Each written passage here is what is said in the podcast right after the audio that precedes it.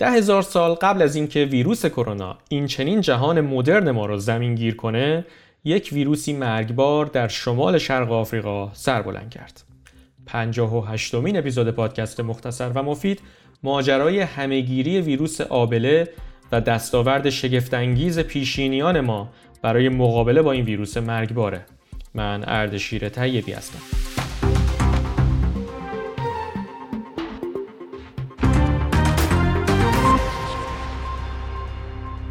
ویروس آبله از طریق هوا پخش میشه و به سلول های پوست، مغز استخوان، تحال و قدرت لنفاوی قربانیانش حمله می‌کنه.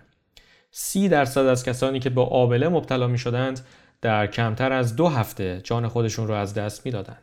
اونها هم که زنده میموندند آثار زخمای عمیق و بزرگی بر جای مختلف بدنشون از جمله صورت رو به یادگار از آبله نگه می داشتن. یکی از نخستین همهگیری های ثبت شده از ویروس آبله در 1350 سال پیش از میلاد مسیحه. زمانی که جنگ بزرگی بین مصر و هیتی ها در گرفته بود و هیتی ها این ویروس رو از اسیران مصری که با خودشون از جنگ آورده بودند گرفتن. این ویروس خیلی زود حتی پادشاه هیتی ها رو هم مبتلا کرد و کشت. مرگ پادشاه آنچنان آسیب شدیدی به هیتی ها زد که در نهایت به زوال تمدنشون هم منجر شد. اما این تازه شروع یک کتازی ویروس آبله بود. این ویروس به طرز موزیانه ای و از طریق بازرگانان مصری به سایر نقاط دنیا هم راه پیدا کرد. بعد به واسطه اعراب در جنگ های صلیبی به اروپا رسید و سپس از طریق فاتحان پرتغالی و اسپانیایی پاش به قاره آمریکا هم باز شد. تخمین زده میشه که ویروس آبله مسئول مرگ میلیاردها نفر در جهان باشه. فقط در همین پیش پای شما و در قرن بیستم بین 300 تا 500 میلیون نفر از مردم جهان بر اثر ابتلا به آبله کشته شدند. اما آبله شکست ناپذیر نبود و شگفتانگیز این که برای شکست دادنش لازم نبود که بشر تا ظهور پزشکی مدرن صبر کنه. ماجرا از دقیقا 999 سال پیش شروع میشه یعنی سال 1022 میلادی بر اساس کتابی باستانی به نام شیوه صحیح درمان آبله یک راهبه بودایی که در کوههای اومیشان در استان سیچوان چین زندگی می‌کرد پوسته های زخم بیماران آبله رو از بدنشون جدا کرد اونها رو در یک هاون کوبید و بعد به کمک یک نی گرد حاصل رو در بینی افراد سالم فوت کرد. این خانوم قبلا مشاهده کرده بود که افرادی که از پس بیماری آبله برمیان و زنده میمونن دیگه به آبله مبتلا نمیشن. همین سر نخی بود که این روش غریب پیشگیری از آبله رو اختراع کنه و شگفت انگیز این که کار او جواب هم داد. این روش که بعدها اسمش رو واریولاسیون گذاشتند به مرور زمان تکامل پیدا کرد و در نهایت در قرن هجدهم به این شکل در اومد که پزشکان بخشهایی از زخم تازه آبله رو برمی داشتن و اون رو با 4 5 تا خراش کوچیک به پوست افراد سالم منتقل می‌کردن. نتیجه به نسبت خارق العاده بود اما 100 درصد جواب نمی‌داد و از هر 100 نفر سه نفر جان خودشون رو از دست می‌دادند. تلاش چند هزار ساله انسان برای غلبه بر آبله در نهایت به دست پزشکی انگلیسی به نام ادوارد جنر به نتیجه نزدیکتر شد. وقتی که ادوارد جنر 13 ساله بود و به عنوان کارآموز جراح و داروساز محل در جای نزدیک بریستول در بریتانیا مشغول آموزش بود از یک خانم دامدار میشنوه که میگه من هیچ وقت آبله نمی‌گیرم چون قبلا آبله گاوی گرفتم. آبله گاوی یک بیماری پوستی در گاو هاست که شباهت بسیاری به آبله انسانی داره. همین جرقه در ذهن ادوارد جنر نوجوان بود و او وقتی که با تجربه تر شد این سرنخ رو دنبال کرد و با تحقیقاتش متوجه شد که حق با زن دامداره و بسیاری دیگه از دامداران هم که قبلا مبتلا به آبله گاوی شدن در مقابل آبله انسانی ایمن هستند.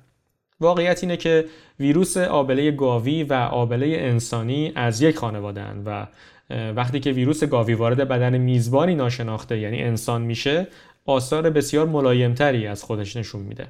این دکتر جنر تصمیم گرفت که یک آزمایش طراحی کنه تا ببینه آیا میشه از ویروس آبله گاوی برای ایمن کردن انسانها در مقابل آبله استفاده کرد یا نه. در ماه می 1796 دکتر جنر یک دامدار جوان به نام سارا نلمز رو پیدا کرد که آثار تازه ای از ابتلا به آبله گاوی بر روی پوست خودش داشت و اون رو از گاوی به نام بلاسم یا شکوفه گرفته بود. او آثار چرکین آبله گاوی رو از دست سارا برداشت و اون رو به دست پسر هشت ساله باغبونش زد. بعد از چند روز تب و ناراحتی پسر بچه حالش خوب شد. دو ماه بعد دکتر جنر دوباره پسر بچه رو صدا کرد و او رو این بار با آثار تازه‌ای از زخم آبله انسانی مواجه کرد. آزمایش جواب داد و این بار دیگه پسر بچه بیمار نشد. دکتر جنر نتیجه گرفت که مقاومت کاملی در بدن اون بچه شکل گرفته. در ادامه همین روش رو برای چندین نفر دیگه هم تکرار کرد و ثابت شد بهش که بدن همگی در مقابل ویروس آبله مقاوم شده. این لحظه خارق العاده در تاریخ علم پزشکیه. دکتر جنر واکسن آبله رو کشف کرده. برخلاف واریولاسیون که در اون از خود ویروس آبله برای مقاوم کردن مردم استفاده می‌شد، واکسیناسیون از ویروس کم خطرتر آبله گاوی بهره می گرفت. نهادهای پزشکی در ابتدا با شک و تردید زیادی به این کشف دکتر جنر نگاه می‌کردند و زمان خیلی زیادی طول کشید تا این روش تازه رو تایید کنند اما در نهایت واکسیناسیون آبله مورد تایید قرار گرفت و واریولاسیون در سال 1840 در انگلستان ممنوع شد. آبله در ایران هم جانهای فراوانی رو گرفت و بسیاری از کسانی که زنده بودند هم آثار آبله بر چهره داشتند. میگن که فقط در بهار سال 1237 شمسی و اون هم فقط در اصفهان بیش از 800 کودک بر اثر آبله کشته شدند. در غیاب ستاد اجرایی فرمان آقا محمد خان و البته نبود مافیاهای دارویی و البته با درایت شخص امیر کبیر و همکاری ناصرالدین شاه که واکسن انگلیسی رو ممنوع نکرد پای واکسن آبله به ایران هم باز شد و امیر کبیر با وضع قوانین سفت و سختی از جمله وضع جریمه برای والدینی که فرزندانشون رو واکسینه نمی‌کنن به مقابله با آبله پرداخت. البته حتما حدس می‌زنید که امیر در این راه چه مشقتهایی با روحانیون مذهبی داشت. اونها به مردم می‌گفتند که زدن واکسن آبله راه ورود جن به خون انسان رو باز می‌کنه و مردم رو از زدن واکسن برحذر می داشتند. اما کمپین امیر کبیر در مقابله با آبله بسیار فراگیر و موفق بود.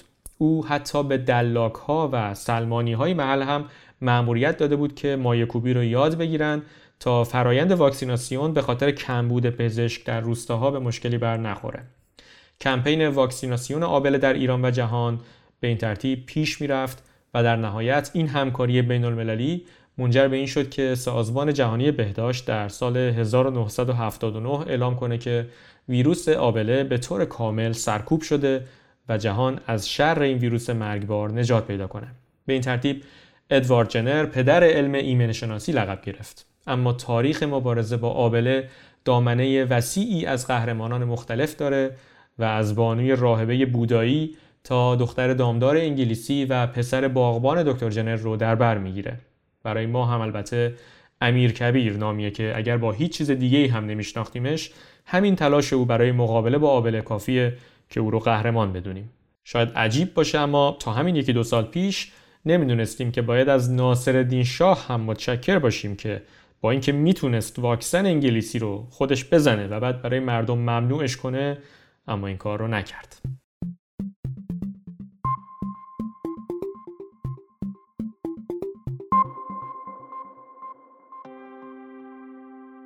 ممنون که شنونده مختصر و مفید هستید. لطفا اگر به واکسن های مورد تایید سازمان بهداشت جهانی دسترسی دارید در دریافتش درنگ نکنید. حیرت انگیز واقعا من گاهی بهش فکر می‌کنم که بشر عمری فکر می‌کرده که دلیل حماقت افراد ناکافی بودن دانش و اطلاعات و حالا در عصر ارتباطات و اطلاعات در حالی که اطلاعات بیش از هر زمان دیگه در دسترسه حماقت هم بیش از هر زمان دیگه در تاریخ داره خودش رو نشون میده و اگر 200 سال پیش مخالفین واکسن چند روحانی متعصب در گوشه کلیساها و مساجد بودند حالا جمعهای بزرگ و متنوعی از مردم رو در بر می‌گیره. لطفا اگر فکر می‌کنید که شنیدن این اپیزود ممکنه در نظر کسی که مخالف واکسنه کوچکترین تأثیری داشته باشه این اپیزود رو براش ارسال کنید. من اردشیر طیبی هستم و آنچه که میشنیدید 58 مین اپیزود پادکست مختصر و مفید بود.